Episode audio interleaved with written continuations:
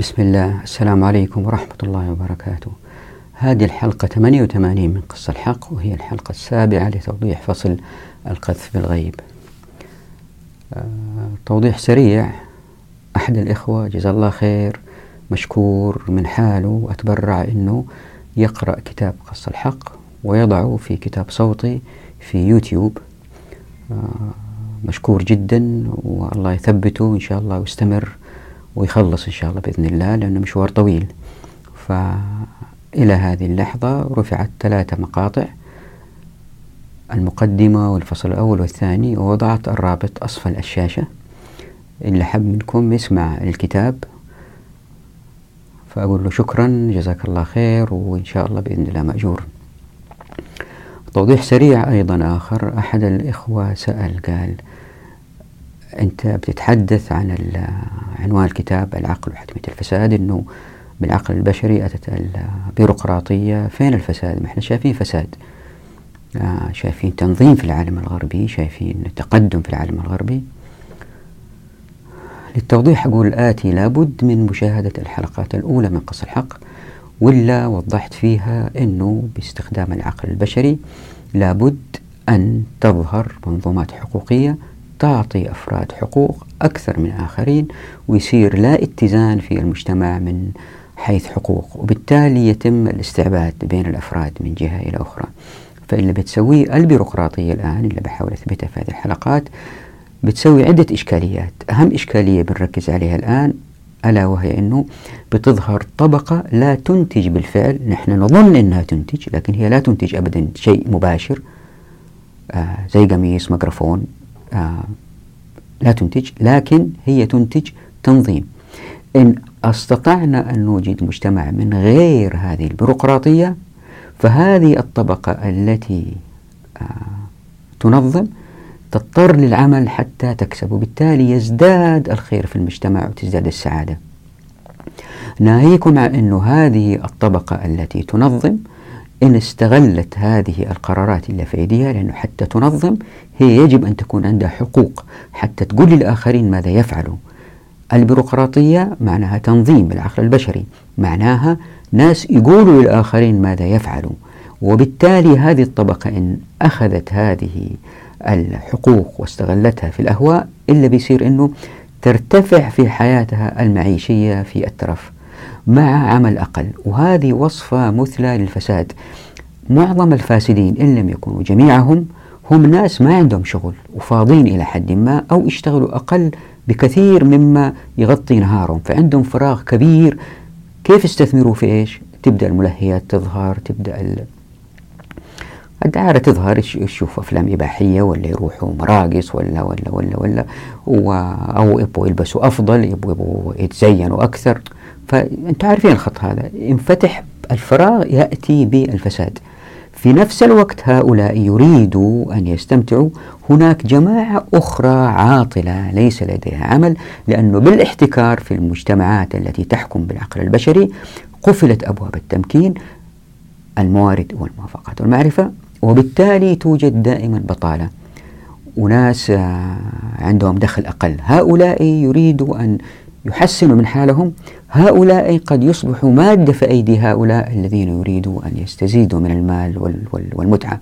فتظهر المخدرات والترويج لها وتظهر الدعارة وتظهر جميع الأعمال هذه التي تحاول أن تجعل هذه الطبقة المترفة في وضع أفضل لأنه يحتاجوا أموالهم يبغوا يأخذوا أموالهم. فتظهر الأفلام الجنسية تظهر يعني إذا سألت أي بنت هل تريد هذا العمل تقول لك لا بس هم مضطرين يعني. فمعظم الأحوال هؤلاء اللي يشتغلوا في المسائل هذه هم مضطرين لذلك. أضيف إلى ذلك أنه هذا يؤدي إلى القهر لهؤلاء المستعبدين هؤلاء المأمورين الذين سلبت إرادتهم. الله سبحانه وتعالى خلق الإنسان حر عزيز كريم وأعطاه إرادة أعطاه حرية. إذا سلبت هذه منه في خطورة أنه يكون إذا كان إنسان عتيد يعني وقوي أنه ينقلب ويصير شرير. لذلك تكثر السجون في العالم الغربي زي ما رح نشوف في الإحصائيات في هذه الحلقة. فالبيروقراطية أدت إلى إيجاد الوصفة المثلى للفساد في المجتمعات. تأتي مسائل أخرى أيضا في وقتها إن شاء الله. ناهيكم عن أنه زي ما راح نشوف إن شاء الله أنه آه تظهر الأمراض عند الناس هؤلاء اللي هم تحت ضغط دائم ضغط عملي دائم ستريس. وأظهرت الأبحاث الأخيرة مثل هذه الإشكاليات التي هي بسبب الأزمات من الظلم والقهر.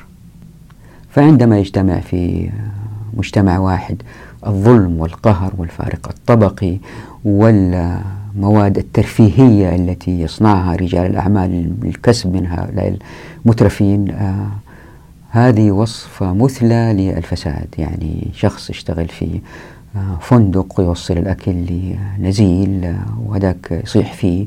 ما جبت لي الشطة في الأكل. ليش ما جبت الشطة؟ يتأثر يعني يقول له أنا إنسان زي زيك.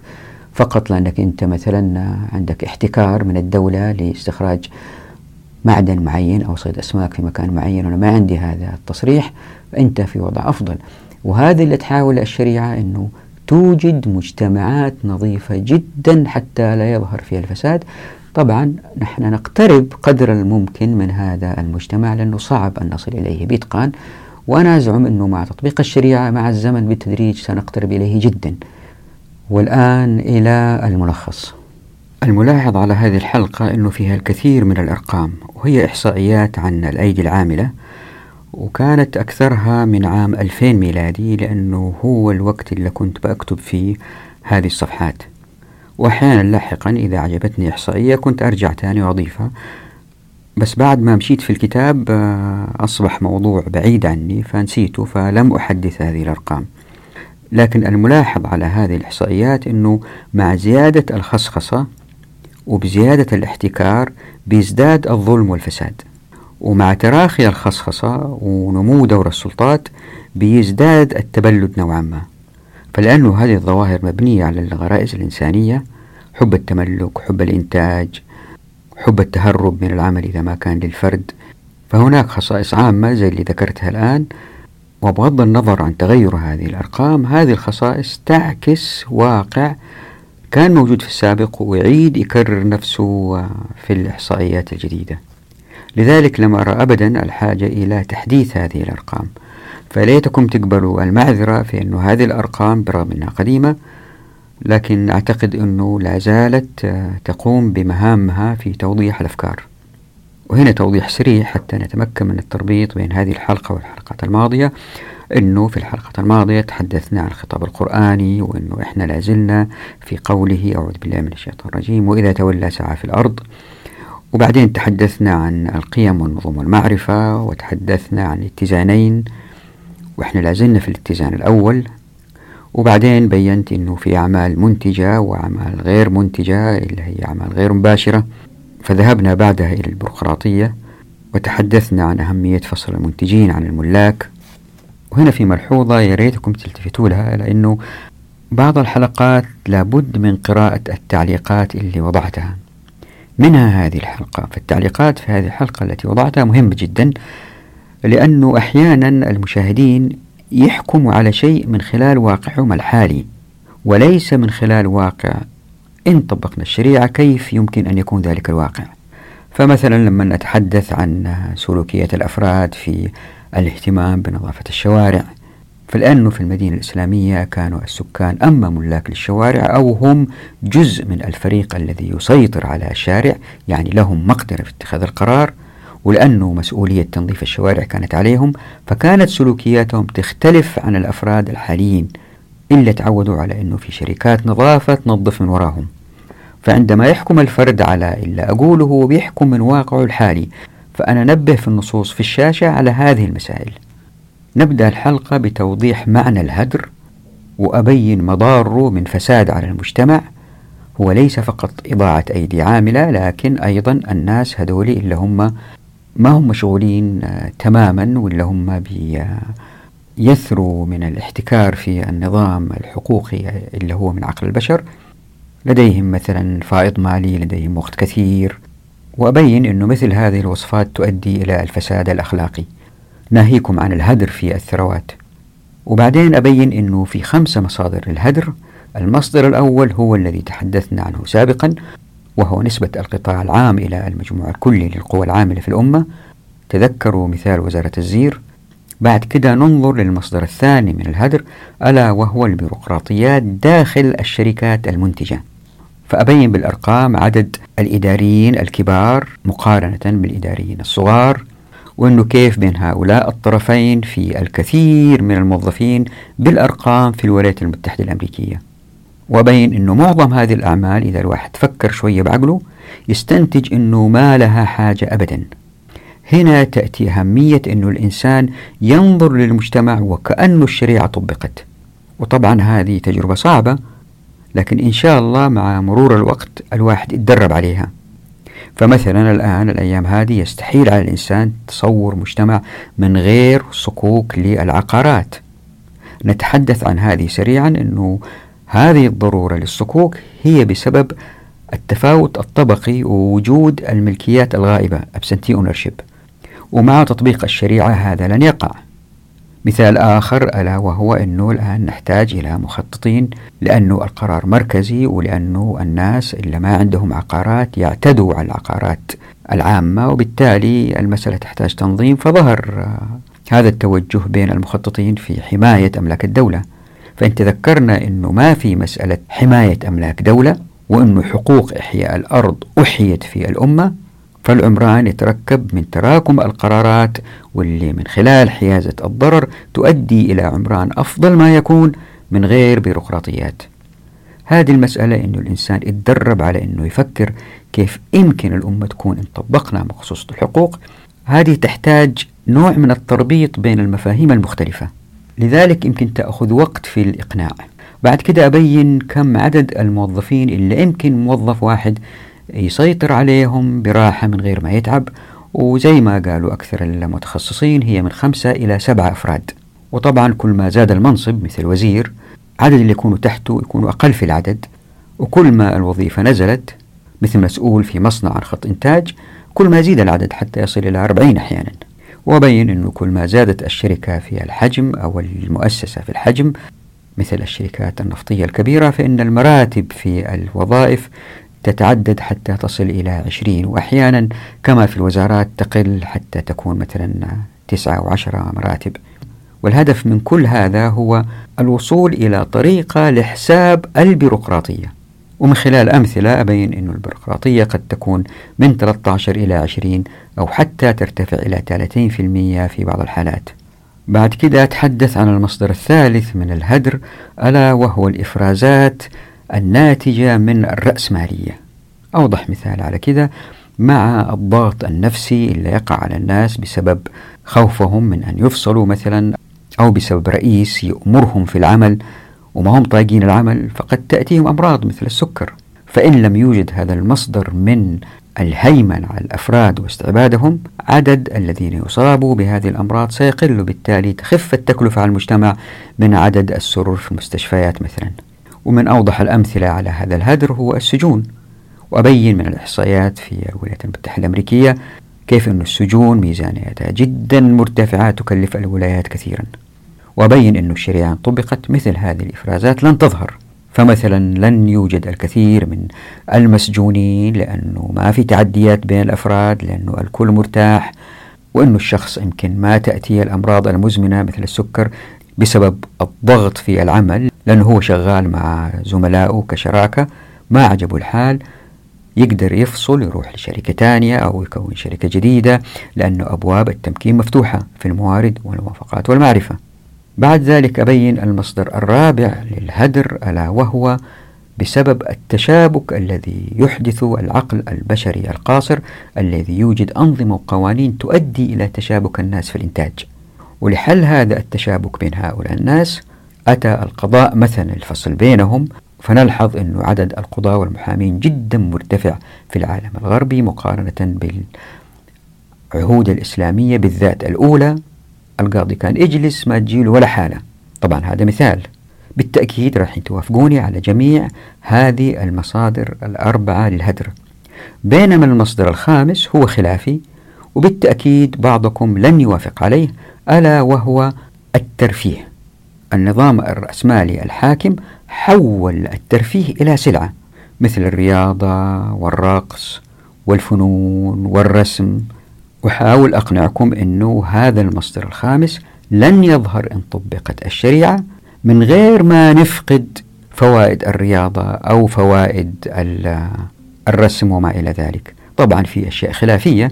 يمكن واحد يرى الرقص الباليه شيء مفيد للمجتمع ولا بد منه والموسيقى هي علاج وآخرين يرفضوا هذا الشيء. حتى أخرج من هذه الإشكالية أشير إلى هذا المصدر الخامس لكن لن أحسب في نسبة القوى العاملة التي يمكن الاستغناء عنها حتى تزيد الإنتاجية في المجتمع.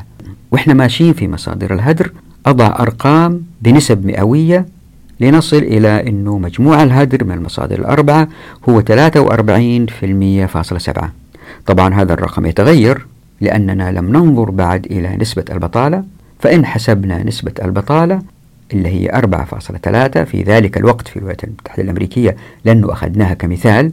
نصل إلى أن نسبة المنتجين قد تكون 52% ومع إحصائيات بسيطة نصل إلى أن نسبة من قد ينتجون فعليا هم 36.47% طبعا هذا الموضوع لم ينتهي في هذه الحلقة لأنه باقي لنا دور الإناث في العمل لأن المجتمع المسلم يختلف عن المجتمع غير المسلم.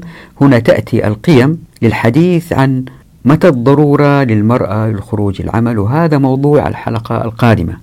بالإضافة إلى كذا بقي لنا موضوع التقاعد وكيف ينظر له في العالمين الغربي والإسلامي إن طبقنا الشريعة. بعد كده نقدر نحسب القوة العاملة المنتجة في المجتمع بطريقة أوضح وهذا إن شاء الله سيأتي في الحلقة القادمة.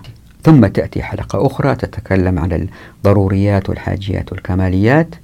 بعدها نستطيع أن نقوم بالمقارنة بين مجتمع يطبق الرأسمالية وكيف يمكن يكون الوضع إن طبقنا الشريعة بمقصوصة الحقوق. حتى نعرف ساعات العمل للفرد بإنتاجية أعلى. فرجائي هو عدم الحكم على هذه الحلقة من هذه الحلقة. لابد من تربيط هذه الحلقة مع الحلقات السابقة. والآن إلى التوضيح. المقصود بالهدر في كتاب قص الحق زي ما هو معروف الهدر هو الإسراف التبذير استخدام الشيء في غير مكانه تضييع الوقت معاني كثيرة. لكن الذي نقصده في كتاب قص الحق هو الآتي. أنه إذا في شغلة تحتاج خلينا نقول هذا العدد من الناس الآن باستخدام العقل البشري من خلال التنظيم أدى إلى هذا العدد من الناس. يعني في ناس بيشتغلوا لإتمام شغلة يمكن كان نتمها بعدد أقل. هو مو بس مضيعة أوقات هؤلاء الناس لا أنه هؤلاء الناس لهم مضار على المجتمع. ليه؟ لأنه وهم شغالين في أشغال يمكن يستغني عنها بياخذوا مكاتب زيادة بياخذوا رواتب زيادة بياخذوا بيستهلكوا أدوات مكتبية زيادة بيسا بيسافروا من مكان لمكان أو بينتقلوا من نقطة لنقطة بالسيارة بيلوث البيئة أكثر. غير أنهم بيستمتعوا لأنه إذا كان استغلوا هذا المنصب لأنفسهم واستحوذوا على أموال أكثر بحكم مناصبهم إلا بيصير أنه يبغوا يستمتعوا فيمكن آه، يذهبوا لخط آه، يضر المجتمع من مخدرات من دعارة ما إلى ذلك. فإلا بيصير أنه هذا الهدر هو ليس إضاعة أيدي عاملة أيضا بل تعود بالضرر الشديد في مآلاتها على المجتمع. مآلاتها يعني تراكماتها. واللي راح أحاول أبينه إن شاء الله بإذن الله بتوفيق الله أنه في خمسة مصادر للهدر من خلال مقارنة الإسلام بالرأسمالية. وإحنا نحتاج هذه المقارنة. الآن المقارنة تأتي في الحلقة القادمة وإلا بعدها. المرة الفاتة قلت لكم الحلقة القادمة أظن تأتي في اللي بعدها. أحاول أخليها في الحلقة القادمة إذا قدرت ما قدرت إلا بعدها. فالآن نحتاج أن ننظر إلى النظام الرأسمالي كيف يشتغل وإيش مصادر الهدر فيه. بعد ذلك نقارن ذلك بالإسلام إن شاء الله بإذن الله. والسبب بالمقارنة بالرأسمالية لأنه زي ما هو معروف الكل يعتقد أنه الرأسمالية نظام شديد الإنتاج. ورح نبين أنه لا هو ليس نظام شديد الإنتاج ويمكن إيجاد نظام آخر أشد منه إنتاجية من غير تلويث ومن غير فساد. وإذا تتذكروا في الحلقة قبل الماضية تحدثنا عن وزارة الزير وقلنا أنه سيصل إلى 16% من نسبة القوى العاملة هذا في أقل الحالات. وقد تزيد إلى نسب أخرى إلى 25% كما في إنجلترا مثلا. هذا هو المصدر الأول للهدر. المصدر الثاني وهو الهدر الإداري داخل كل مؤسسة خاصة كشركات التصنيع والبنوك وما إلى ذلك. وهذه راح نتحدث عليها اليوم إن شاء الله. فهناك إحصائيات دقيقة عن القوى العاملة مثلا في الولايات المتحدة الأمريكية. إن تأملها الفرد سيتعجب من نسبة الإداريين من المدراء إلى صغار الموظفين في كل مهنة. الواحد يلاحظ من هذه الإحصائيات الدقيقة واللي رجعت لها أنا أنه في كل مهنة في تفصيص وتبين عدد من يعمل بها في إدارة تلك المهنة. إذا نظرنا لأحد تلك الجداول نجد أنه يبدأ بكبار المسؤولين وهم في العادة مدراء الشركات أو المؤسسات الحكومية أو كبار الأقسام في هذه المؤسسات ومساعديهم من إداريين. فزي ما أنتم شايفين في الشاشة فقد كان إجمالي العاملين عام 2000 والذين هم فوق سن 16 سنة 131 مليون و785 فرد. من بينهم 4 ملايين و877 مسؤول إداري. ومن بين هؤلاء الإداريين مثلا 123 ألف مدير مشتريات و848 ألف مدير إداري في سلك التعليم و552 ألف مدير المؤسسات عقارية. ومليون وأربعمية وستة وأربعين ألف مدير إداري لمؤسسات التغذية وهكذا. ومقابل هؤلاء الإداريين الكبار هنالك الكثير الكثير من الإداريين الصغار أو ما يعرفون بكليركس وهم موظفي حفظ السجلات والبيانات في البنوك والمحاكم وما شابه من المؤسسات. أي موظفين لترتيب الأوراق البيروقراطية.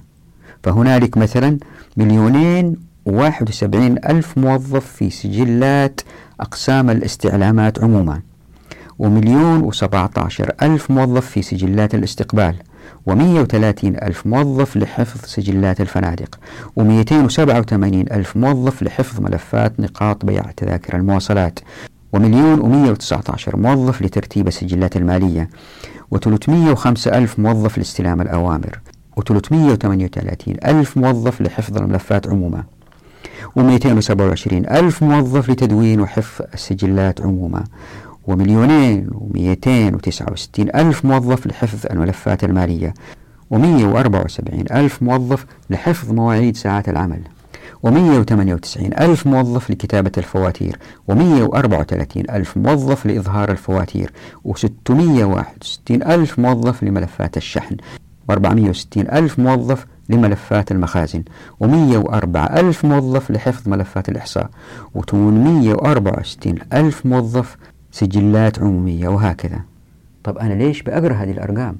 الجواب باختصار عشان تطفشوا منها. شوفوا كيف هي تطفش في قراءتها. تخيلوا هي عايشة في المجتمع وكل واحد من هدول يمكن الاستغناء عنه. إذا تفكروا شوية تعرفوا كيف لأنه إذا نظرتوا للمجتمع كيف يمكن يتفصص إلى ناس يملكوا عملهم ما يحتاجوا كل هذا. مثلا مثلا الفندق في سجلات في الفنادق.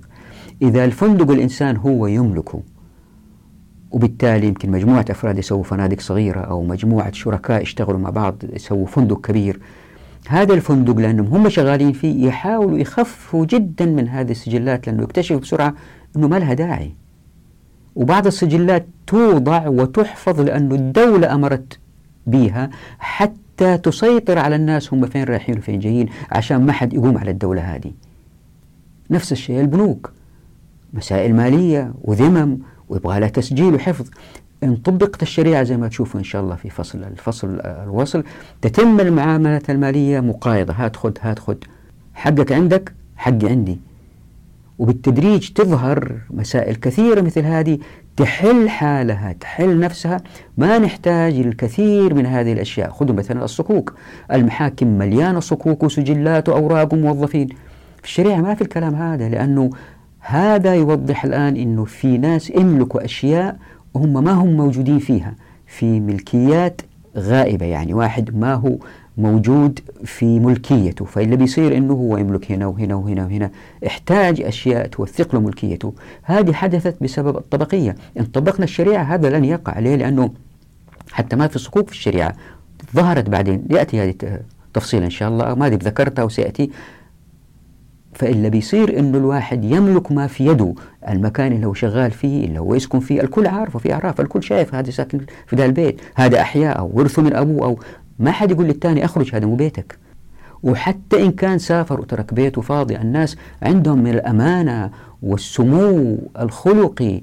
حتى لو ما كانوا مسلمين لأنه أرض الله واسعة والخيرات كثيرة ما رايحين يجوا يتمشكلوا مع واحد يمكن في شهود تثبت أنه هذا ملكه يقولوا لا هذا ملكي أنا. فلن تظهر كل هذه السجلات لهذه الملكيات اللي توثق. أهو في ناس الآن عندهم سجلات وموثقة وهذه الحكومات المعاصرة عمالة تهدم بيوتهم وتخرجهم. إيش استفدنا من هذه الصكوك؟ وفي دول فيها سجلات ومحاكم والأرض لها سكين وثلاثة. إن فكرنا بالطريقة هذه ستلحظوا بسرعة أنه كثير من هذه الأعمال ما نحتاجها وهذه اللي حاول راح أثبت إن شاء الله بقدر الله بجود الله وتمكين وبين هاتين الطبقتين يعني كبار وصغار الموظفين هناك الكثير من الإداريين والذين يظهرون في الإحصائيات مع كل مهنة. فمثلا مقابل 3 مليون و399 عامل في الزراعة والغابات وفي صيد الأسماك هناك مليون و125 مسؤول إداري. في نفس هذه المهن أي ما نسبته 33.1 يعني نقدر نقول أنه هناك حوالي 30% على الأقل في كل حقل إنتاجي ممن يعملون في الإدارة وما إليها من أعمال بيروقراطية. فهم في انشغال دائم فيما لا ينتج إنتاجا مباشرا وهذا رقم متحفظ جدا لأنه قد يرتفع إلى أكثر من 50% كما هو حال شركة أرامكو السعودية التي تنتج النفط مثلا. فهناك عدة مدن متقاربة مثل الظهران والخبر الدمام والقطيف في بلاد الحرمين وسكانها أكثر في مجموعهم عن ثلاثة ملايين نسمة. كل هؤلاء يدعموا في معظم الأحوال شركة النفط بالموظفين الإداريين. طبعا هؤلاء الموظفين الإداريين أكثرهم ما ينتجوا فعليا يعني هم ليسوا كهؤلاء الذين يعملون في الحقول وليسوا كهؤلاء الذين يكررون النفط ويشحنوه للخارج. لا إداريين شغالين في مكاتب بعيدة عن مواقع الإنتاج. مع تطبيق الشريعة زي ما رح نشوف إن شاء الله يكون الإنتاج والعمل في موقع العمل. وبالتالي يخف كثيرا أو حتى ينتفي من يعملون في الأعمال غير المباشرة. فقط إلا يعملوا في الأعمال المباشرة اللي ينتجوا هم يكونوا موجودين في الموقع. وكالعادة يمكن أي واحد يسأل لأنه لم يشاهد الحلقة الماضية طيب كيف يمكن أن ننتج هذه المنتجات الصعبة المعقدة بهذه الطريقة في التفكير؟ الجماعة يشتغلوا لوحدهم. هذا مستحيل. هذه أجبت عنها بطريقة سريعة من غير تفصيل في حلقات ماضية وسيأتي التفصيل إن شاء الله في فصل الشركة. لكن حتى أسهل الموضوع انظروا إلى أي عملية إنتاجية لأي منتج. تمر بمراحل مختلفة. صناعة السيارة تمر بمراحل مختلفة. إن نظرت إلى هذه المراحل تجد أنها مقسمة إلى أقسام. ناس يصنعوا كفرات. ناس يصمموا كفرات. ناس يصنعوا أبواب. وناس يجمعوا هذه الأجزاء عشان تشتغل مع بعض. الآن أجيبوا على هذا السؤال. الناس إلا بيصنعوا مثلا مساحات السيارات ما يقدروا بنفسهم يصنعوها من غير ما حد يقول لهم افعل كذا ولا تفعل كذا؟ خلينا نقول حاجة أعقد ماكينة السيارة. ما تقدر تجتمع مجموعة من الأفراد يصنعوا ماكينة السيارة مع بعض؟ ولأنه الماكينة لهم يبغوها بكفاءة أعلى وبيتنافسوا مع شركات أخرى أو شراكات أخرى بتصنع مكاين رايحين هم نفسهم لأنهم يدهم في العمل هم بنفسهم يطوروها بطريقة أفضل مو واحد جالس على الطاولة ولا على الكمبيوتر لا هم بنفسهم يطوروها بطريقة أفضل. ولأنه الربح لهم وبينافسوا الآخرين يسووها بطريقة أفضل. ولأنه اللي بيصمم السيارة ويركبها على بعض يقول له أبغى ماكينة بهذه الكفاءة. حتى هو ما يقول له أبغى ماكينة بهذه الكفاءة. هؤلاء يصنعوا الماكينة ويروحوا يقولوا لا شوفوا ماكينتنا أفضل من الشركات هذه خذوها. هؤلاء اللي بيصنعوا الماكينة ما تجيهم أوامر كيف تصنع الماكينة. هم يبدعوا في صناعة الماكينة ويحاولوا يسوقوا الماكينة الأفضل. وجماعة تحاول تسوق بطاريات أفضل وجماعة تحاول تسوق كفرات أفضل. كله يتنافس مع كله وكله شغال لنفسه. تيجي الجماعة اللي هي تحاول وضع هذه الأجزاء مع بعض عشان تصنع منها سيارة.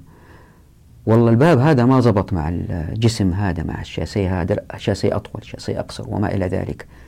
فيصير في نوع من التآلف والتكاتف اللا إرادي بإبداعية من غير سيطرة مركزية. سيأتي تفصيل هذه إن شاء الله وأحجام الشركات والشركات وكيف أنه ما تتفض إلا, إلا إذا كانت في حجم مناسب. تفاصيل دقيقة تؤدي إليها الشركات التي هي في الشريعة اللي هي آه، شركة الأبدان المضاربة العنان المفاوضة الوجوه. هذه الشراكات وكيف تتفض وكيف تشتغل لها شروطها شيء بديع كيف الشريعة أتقنت هذا الشيء حتى تظهر هذه المنتجات من غير بيروقراطيات وبأعلى كفاءة ممكنة. بس أعطوني وقت. مسألة أنه البيروقراطية هذه موظف واحد يقدر يسيطر على كم موظف أو كم عامل بحثت عنها وسألت بعض المتخصصين وجدت أنه في نوع من الاتفاق أنه الشخص بكفاءة يستطيع أن يسيطر أو يسير أو يراقب من خمسة إلى سبعة أفراد. يستطيع بكفاءة أكثر لعدد أقل وإذا زادوا عن سبعة يمكن تفلت شوي الأمور. مثلا إذا كان نبغى نبني حوائط في مشروع وجبنا شركة تبني هذه الحوائط وهذه ما كانت شركة واحدة ماسكة الموضوع كله مقاولة خلينا نقول يبغوا يبنوا حوائط فنحتاج مثلا مية بناء حتى يبني هذه الحوائط في وقت واحد. نحتاج كم واحد حتى يراقبهم حتى هؤلاء ما يسترخوا ويشتغلوا بإهمال لاحظوا هنا إنه إذا كان البنائين دول يشتغلوا انفسهم ما يحتاجوا احد يراقبهم، هم ماخذين الشغلة مقاولة ويحاولوا يخلصوا بسرعة وبإتقان أكثر حتى يأخذوا شغلة أخرى وأخرى أخرى من نفس المقاول مثلا أو من نفس المالك. على العموم هذا موضوع ثاني فنحتاج لأنه هم بيشتغلوا لشيء ما هو لهم ويحاسبوا مثلا على الساعة ولا على مساحة الجدار وحتى ما يغشوا نحتاج أحد يراقبهم فوجدت أنه شخص واحد يستطيع لأنه هو معلم ويفهم أكثر يستطيع أن يراقب ستة. وإذا نظرت مثلا للوزراء و وكلاء الوزارة تجد أنه كل ما ارتفعت المرتبة تلاحظ أنه هذا الشخص الكبير يدير عدد أقل من الناس. يعني الوزير يمكن يتعامل مع ثلاثة أربعة وزراء مساعدين وكذا. وكل ما المرتبة كانت أقل كل ما زادوا عدد إلا يسيطر عليهم الواحد. مثلا مدير المدرسة يكون عنده حوالي 20 30 مدرس 40 مدرس. وفي نفس الوقت نلاحظ أنه الدوائر الحكومية ولا الشركات الإنتاجية كل ما الشركة كانت كبيرة جدا كل, مرا كل ما كانت المراتب الوظيفية أكثر في العدد يعني السلم الهرمي أكبر في الشركات الأكبر. في الوزارات يمكن تصل آه، سبعة ثمانية مراتب في الشركات الكبيرة قد تصل إلى عشرين مرتبة. طيب الآن خلينا نحاول نأخذ مثال افتراضي عشان نفهم هذه الإشكالية ألا هي كيف تظهر البيروقراطية. خلينا نفترض أنه في مؤسسة خاصة وفيها سبعين عامل. وشغلتها تبليط المباني. هؤلاء بحاجة لعشر عمال مهرة للوقوف على هؤلاء اللي يبلطوا. وهؤلاء العشرة بحاجة لاثنين أو المالك للهيمنة على العمال. يعني سبعين عامل بحاجة إلى 11 موظف إداري. يعني النسبة في هذه الحالة هي 13.5 تقريبا. لكن إن تعددت المراتب لتصل إلى عشر مراتب فإن عشر آلاف موظف في شركة النظافة لمدينة بحاجة مثلا إلى 1666 موظف. أكثر مهارة إن هيمن كل موظف على ستة موظفين لأن العمل يتوزع في مناطق متباعدة. فالرئيس هذا على عمال النظافة يجب أن يتحرك موقع لآخر لأنهم متباعدين. وهؤلاء بحاجة إلى 277 موظف من مرتبة أعلى. وهؤلاء بحاجة إلى 46 موظف من مرتبة أعلى وهؤلاء بحاجة لسبعة موظفين من مرتبة أعلى. ثم يأتي الرئيس. أي أن عشرة آلاف عامل يقومون بالعمل مباشرة بحاجة إلى 1997 موظف أو إداري. أي الخمس تقريبا يعني 20% وفي هذه الحالة فإن الوظيفة التي أنشئت من أجلها الشركة ذات وظيفة واضحة محددة وهي التنظيف. لاحظ أن النسبة تزداد مع زيادة العدد.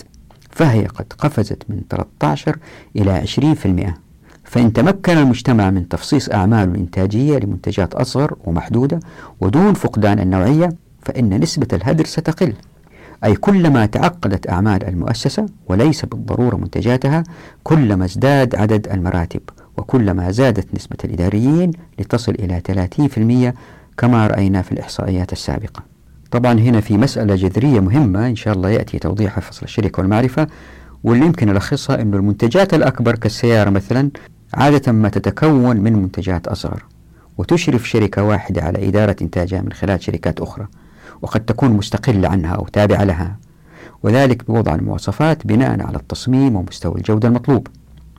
لكن إن مكنا الناس وطبقنا مقصود الحقوق راح يكون التنسيق بين الجماعات المنتجة لهذه الأجزاء وبالتالي يخف بينهم التوثيق اللي يتطلب أوراق إدارية وما في تنسيق مع جهة مركزية. هم ينسقوا بين بعض بالشيء اللي انتجوه اللي اثبت وجوده مع التنافس مع الآخرين حتى يشتريه الشخص اللي حاول يستخدمه في منتجه. وهذا يؤدي إلى انعدام الهدر. والمصدر الثالث للهدر بسبب الحكم بالعقل البشري هو ظهور إفرازات للمجتمع مثل الأمراض مثل الانحرافات الخلقية. فمثلا آه، يمكن الناس ما يوافقوا على هذا المثال لكن أبدأ فيه ألا وهو مرض الإيدز. لأنه في انحلال خلقي ظهر الشذوذ الجنسي ظهر مرض الإيدز وبسبب المخدرات واستخدام الحقن مرات ومرات تناقل هذا المرض وانتشر. ظهور هذا المرض يتطلب هدر كبير لعلاجه لأنه نحتاج أبحاث حتى نولج علاج للمرض واللي اشتغلوا في الأبحاث هؤلاء أيدي عاملة يمكن تستخدم في آه، إيجاد أشياء مفيدة مباشرة للبشر. فهذه أشياء تظهر هي في واقعها كأنها مفيدة للبشر مباشرة لكن هي لا. كان يمكن الاستغناء عنها ابتداء. آه خلينا نقول ما توافقوا على هذه. مثال آخر الأمراض التي انتشرت بسبب الضغط النفسي الاسترس وهذا ثابت وإن شاء الله أمر عليها مستقبلا في القذف بالغيب. كثير من الأمراض بسبب هذا الاستعباد لأنه في موظفين مأمورين آه، من رؤساء ما يحبوهم وهم تحت خطر الفصل في أي وقت ويمكن يبقى هوملس في الشارع يعني ما عنده سكن ينام في الشارع وهذا منتشر في الغرب. فإلا بيصير أنه هو تحت ضغط نفسي كبير يؤدي إلى أمراض زي السكر زي غيره كان يمكن يستغني عنها المجتمع وهذه الأمراض يبغى لها, تكلفة يبغى لها علاج يبغى لها مستشفيات يبغى لها أبحاث. أنا ما أقول نوقف آه البحث في علاج آه السكر لا. أنا بقول أنه نخفف كثير من هؤلاء اللي يمكن يمرضوا بهذا المرض. فنوفر كثير من صناعة هذه الأدوية نوفر كثير من هذه الإعلانات نوفر كثير من هذه المستشفيات السرر في المستشفيات.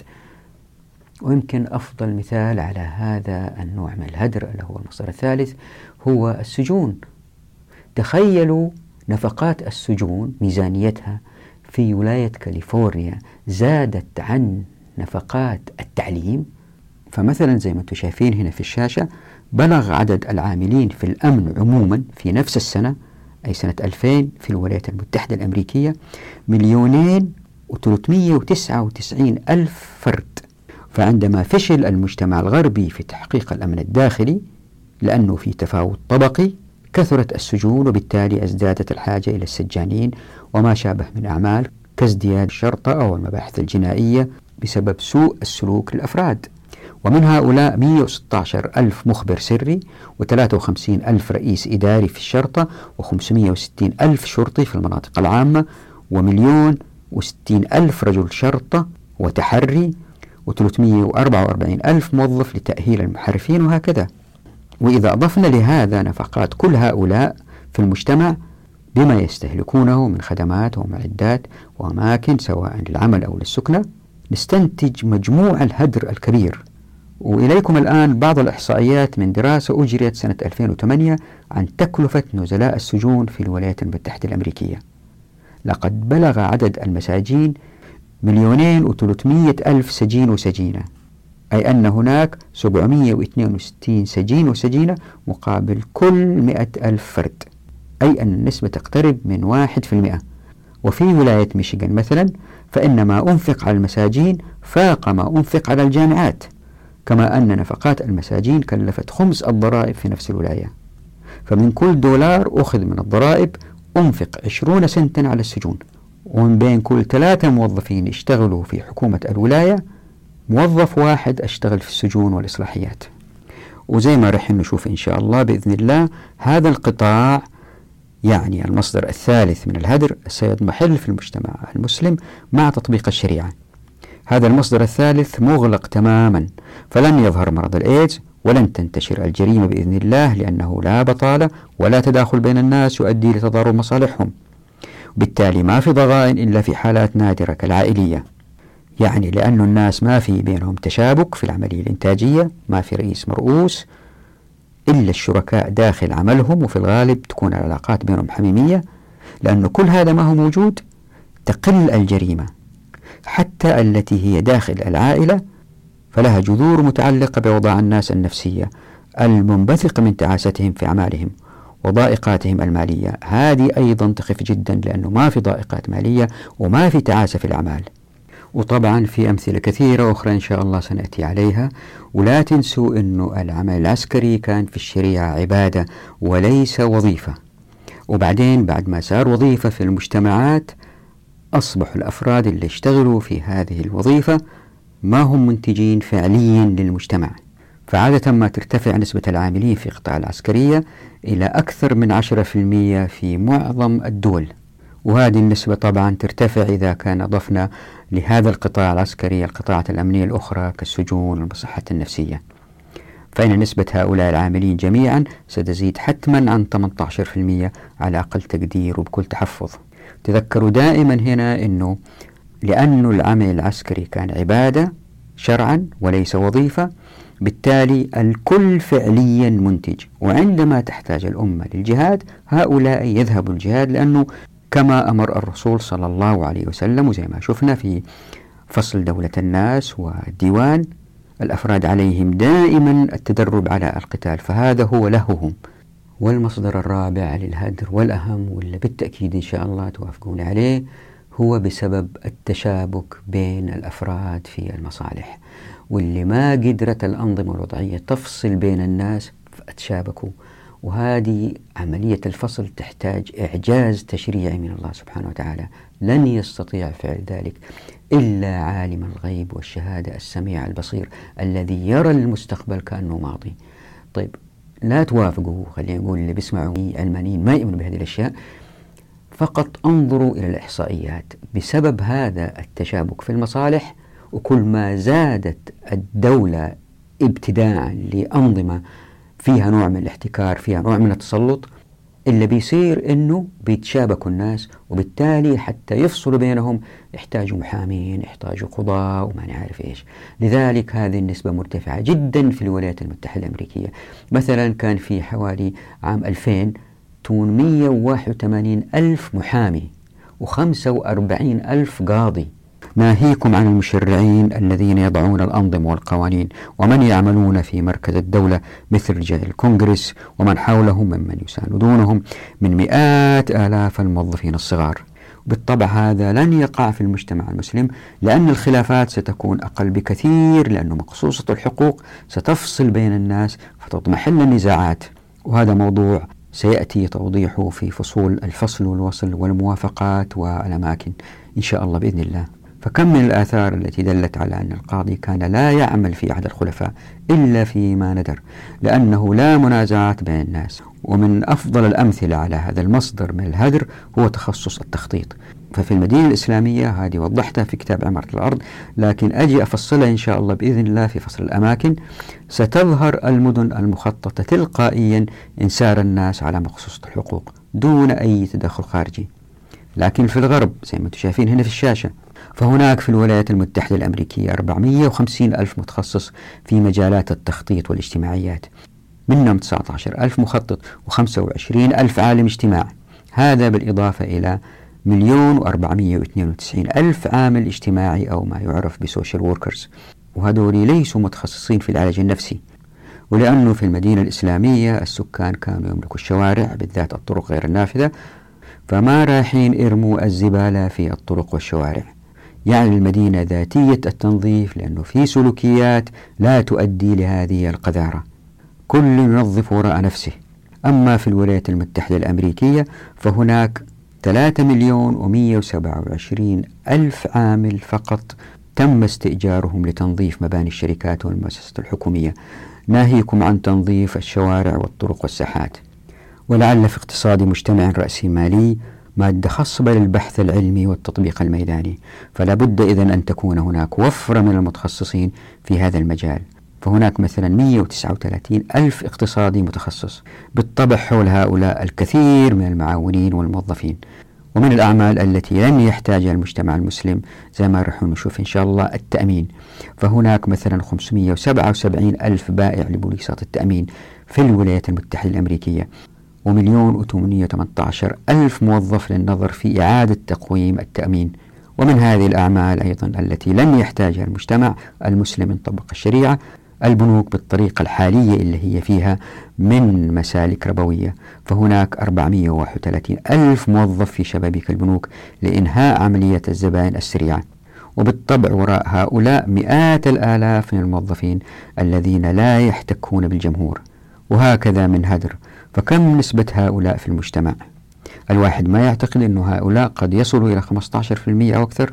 واللي راح أحاول أسويه في باقي الكتاب إن شاء الله إن أثبت لكم أنه هذه المصادر الأربعة من الهدر يمكن لأي مجتمع مسلم أو غير مسلم. تذكروا الفرق بين القيم والحركيات ومن كتاب قص الحق وركز على الحركيات. أنه أي مجتمع مسلم أو غير مسلم بإمكانه العيش بسلام بغير هذه المصادر الأربعة من الهدر. وهذه اللي حاول أثبته إن شاء الله. الإشكالية اللي يمكن ما توافقون عليها وبالتأكيد العلمانيين ما يوافقون عليها هي المصدر الخامس من الهدر ألا وهو الترفيه. الترفيه في البيئات التقليدية القديمة كانت نوعا ما تراثية وأشياء يعني ليست عمل الإنسان يشتغل فيه عشان يكسب منه. هذا كان نادر يعني يمكن الغجر كانوا في هذه المسألة لكن عموما الرقص الفلكلوري الأعمال الفنية اللي يقومها الناس كانت هوايات يقوموا فيها يعني يتسلوا فيها وليست عمل بزنس يستربح منه. لكن مع الرأسمالية في العالم الغربي أصبحت سلعة تباع وهذا أدى إلى هدر كبير جدا في المجتمع. فمثلا في الولايات المتحدة الأمريكية في نفس السنة يعني عام 2000 ميلادي كان هنالك مليونين وأربعمية تسعة وثلاثين ألف مؤلف وفنان ورياضي منهم مية واحد وستين ألف موسيقي ومية وتسعة وثلاثين ألف ممثل ومخرج وميتين وثمانية وثلاثين ألف رسام ونحات وما شابه ومية وثمانية وأربعين ألف مصور واثنين وثلاثين ألف راقص وراقصة وتسعين ألف رياضي محترف.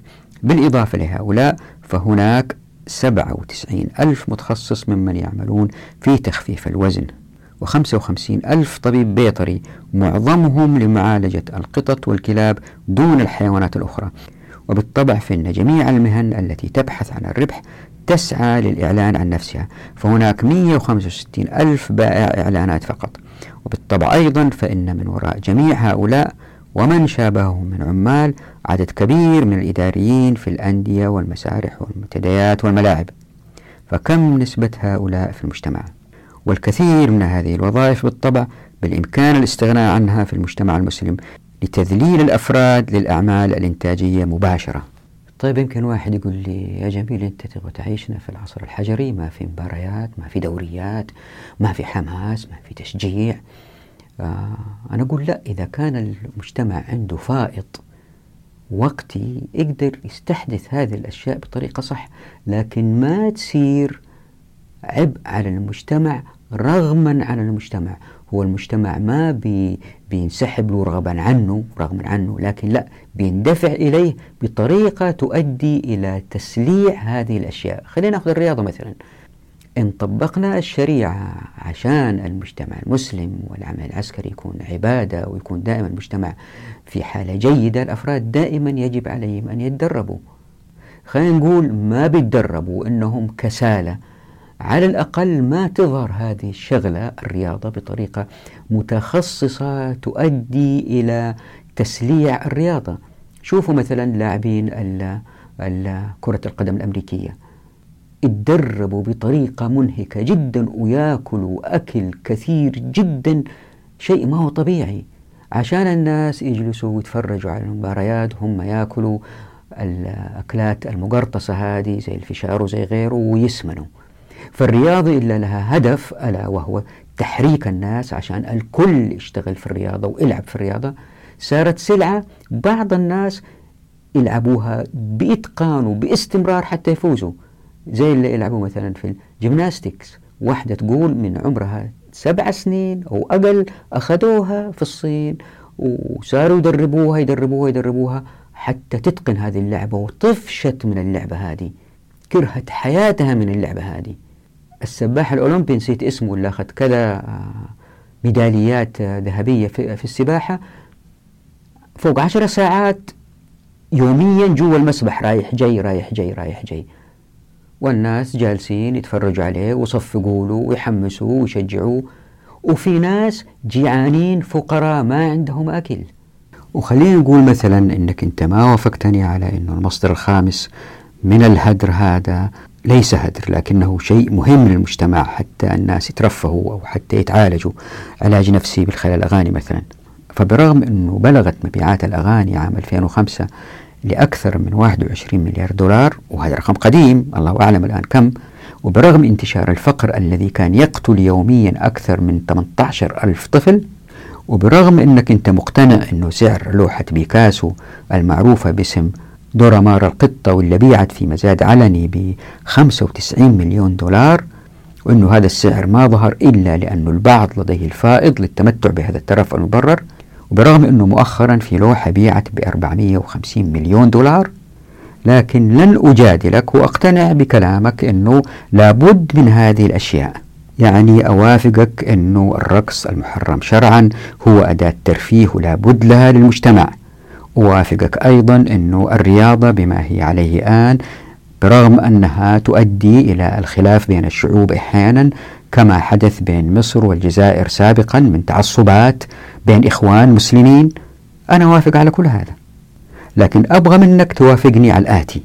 زي ما مر بنا سابقا فإنه نسبة القطاع العام مثل وزارات الزير والذي يمكن للمجتمع الاستغناء عنها إن نحن طبقنا مقصوصة الحقوق هي 16% ولكن بين هؤلاء من هم منتجون فعلا مثل المدرسين والأطباء الذين يعملون في القطاع العام. ولنفترض أن نسبة هؤلاء قد ترتفع إلى الثلث.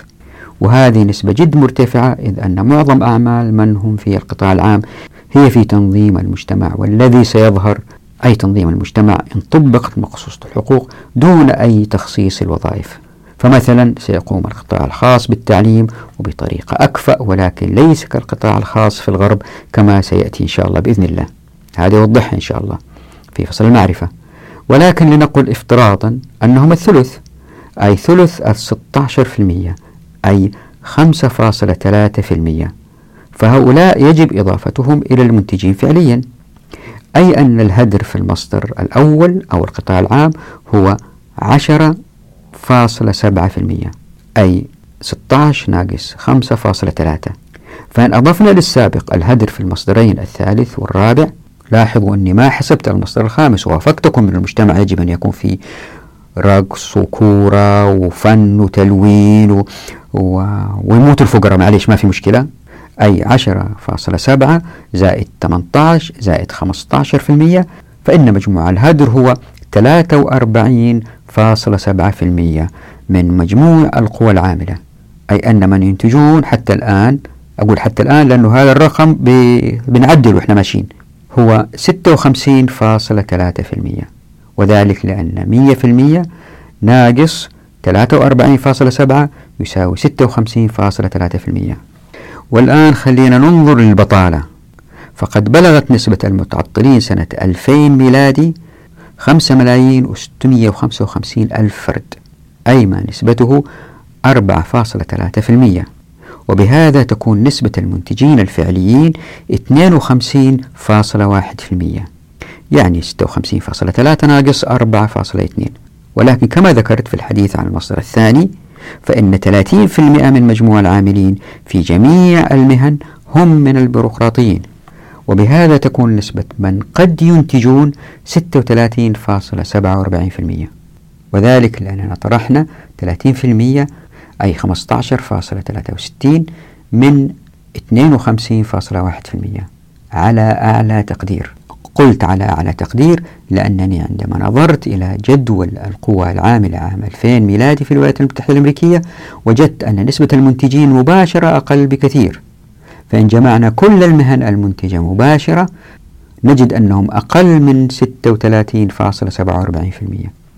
فعلى سبيل المثال هنالك مليونين وثلاثمية وستة وعشرين ألف مهندس ومساح شاملا جميع التخصصات الهندسية من هندسة فضائية لهندسة مدنية وهندسة جينات وهندسة تعدين ونفط وهندسة نووية وزراعية وكهربائية وميكانيكية وكيميائية وبحرية وحاسب آلي وما شابه.